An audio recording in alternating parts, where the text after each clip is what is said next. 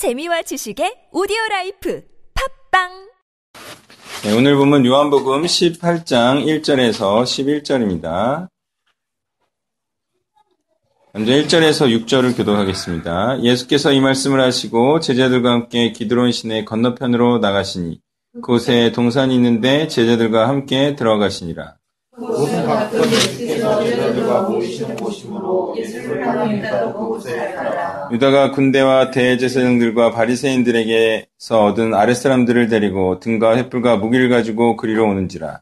예수께서 그 당할 일을 아시고 나가 이르시되 너희가 누구를 찾느냐 대답하되 나사렛 예수라 하거늘 이르시되 내가 그니라 하시니 그를 파는 유다도 그들과 함께 섰더라.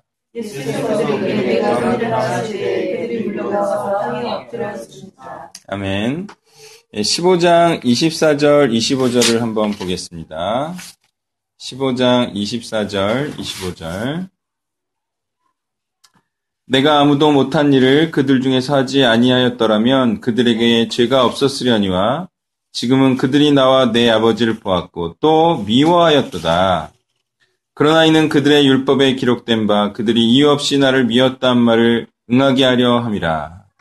자, 미워하겠다라는 말씀하시고 지금 미워서 예수님을 체포하러 왔죠.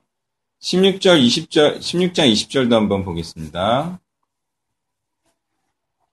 16장 20절 내가 진실로 진실로 너희에게 이르노니 너희는 곡하겠고 애통하겠으나 세상 기뻐하리라 너희는 근심하겠으나 너희 근심이 도리어 기쁨이 되리라 이러한 말씀도 하셨네요. 32절 보면 16장 32절 보라 너희가 다 각각 제 곳으로 흩어지고 나를 혼자 둘 때가 오나니 벌써 왔도다. 예수님께서는 지금 이 일이 닥칠 것을 미리 아셨어요.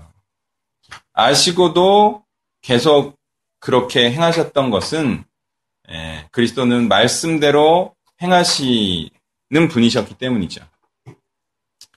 예, 그리스도께서 하나님의 뜻을 행하지 않으셨다면 유다로부터 배신을 당할 일도 없었고요.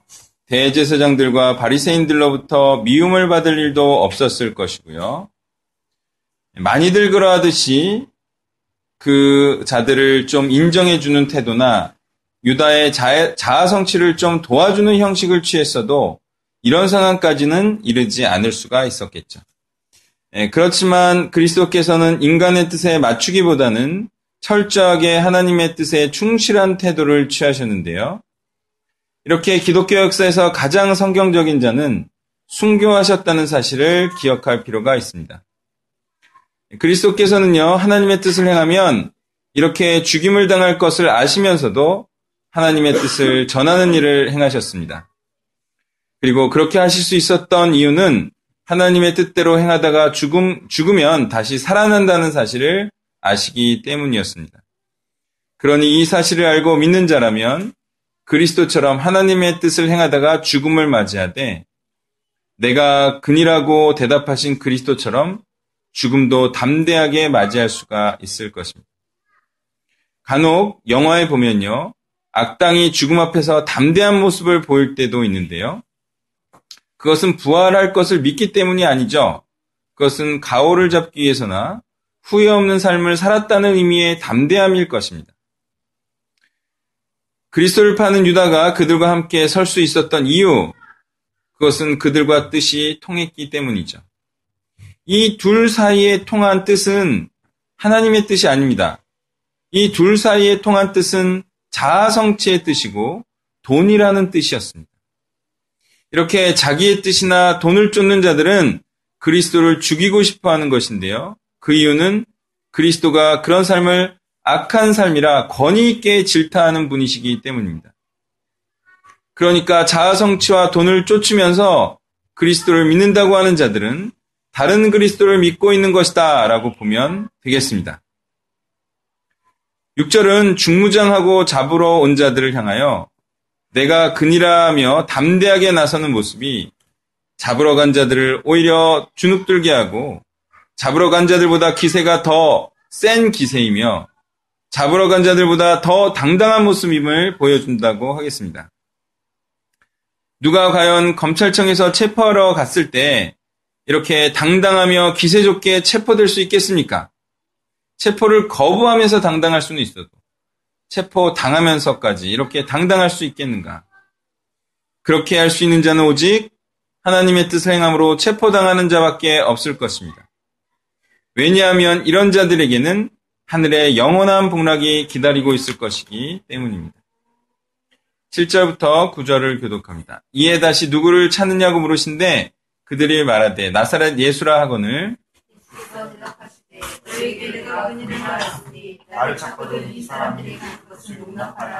이 아버지께서 내게 주신 자 중에서 하나도 잃지 아니하여 싸움나이다 하신 말씀을 응하게 하려 함이러라. 아멘. 그리스도의 의도는요, 하나님의 뜻을 성취하는 것에 있음을 말해주는 내용이겠습니다. 그리스도께서는 자신을 희생시키는 대신 다른 사람들을 구원시키는 길을 선택하셨는데요. 이러한 방식이 바로 하나님의 뜻이었던 것입니다. 구절은 제자들이 지금 이 시점에 그리스도와 함께 죽는 것이 옳지 않음과 지금 그리스도와 함께 죽으면 잃어버림을 당하는 것임을 알게 하는 것입니다. 바로 때이른 죽음과 사역을 때이른 죽음과 사역을 제대로 하지도 않은 채 섣부른 신앙으로 죽는 길로 나아가는 것은 순교가 될 수 없음을 알려준다고 하겠습니다. 심리상으로는요, 이때 그리스도와 함께 죽는 것이 비겁하지 않은 것 같죠. 심리적으로는 이때 그리스도와 함께 죽는 것이 하나님의 뜻인 것 같죠. 예, 그렇지만 예수님께서는 이 사람들이 가는 것을 용납하라 하셨고요. 또 이것이 바로 이들을 하나도 잃지 않는 것이다 라고 말씀하셨기 때문에 이들이 이때는 붙잡히지 않고 죽지 않는 것이 하나님의 뜻이라고 봐야 됩니다. 간혹 보면 신앙은 뜨거운데 경솔한 자가 있고요. 또 그래서 대놓고 핍박과 비난을 받는 자도 있어요.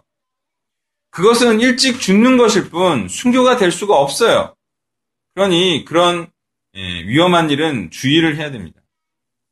순교는 언제 하는 것입니까? 일단 사역을 어느 정도 하고 어느 정도 일으킨 자여야 합니다. 그러니까 제자를 몇 명이라도 세워놓은 자가 그 제자들 또한 이후에 순교의 길로 따라올 수가 있는 거죠. 그렇게 따라올 자가 있을 때 순교하는 것이 가장 좋은 때겠죠.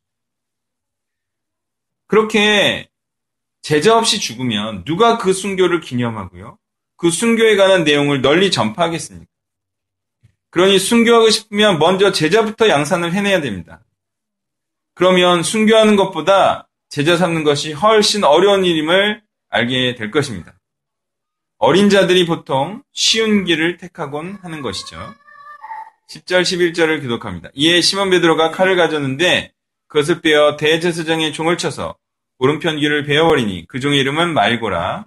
예수께서 베드로를 이르시되 칼을 칼집에 꽂으라 아버지께서 주신 잔을 내가 마시지 아니하겠느냐 하십니다.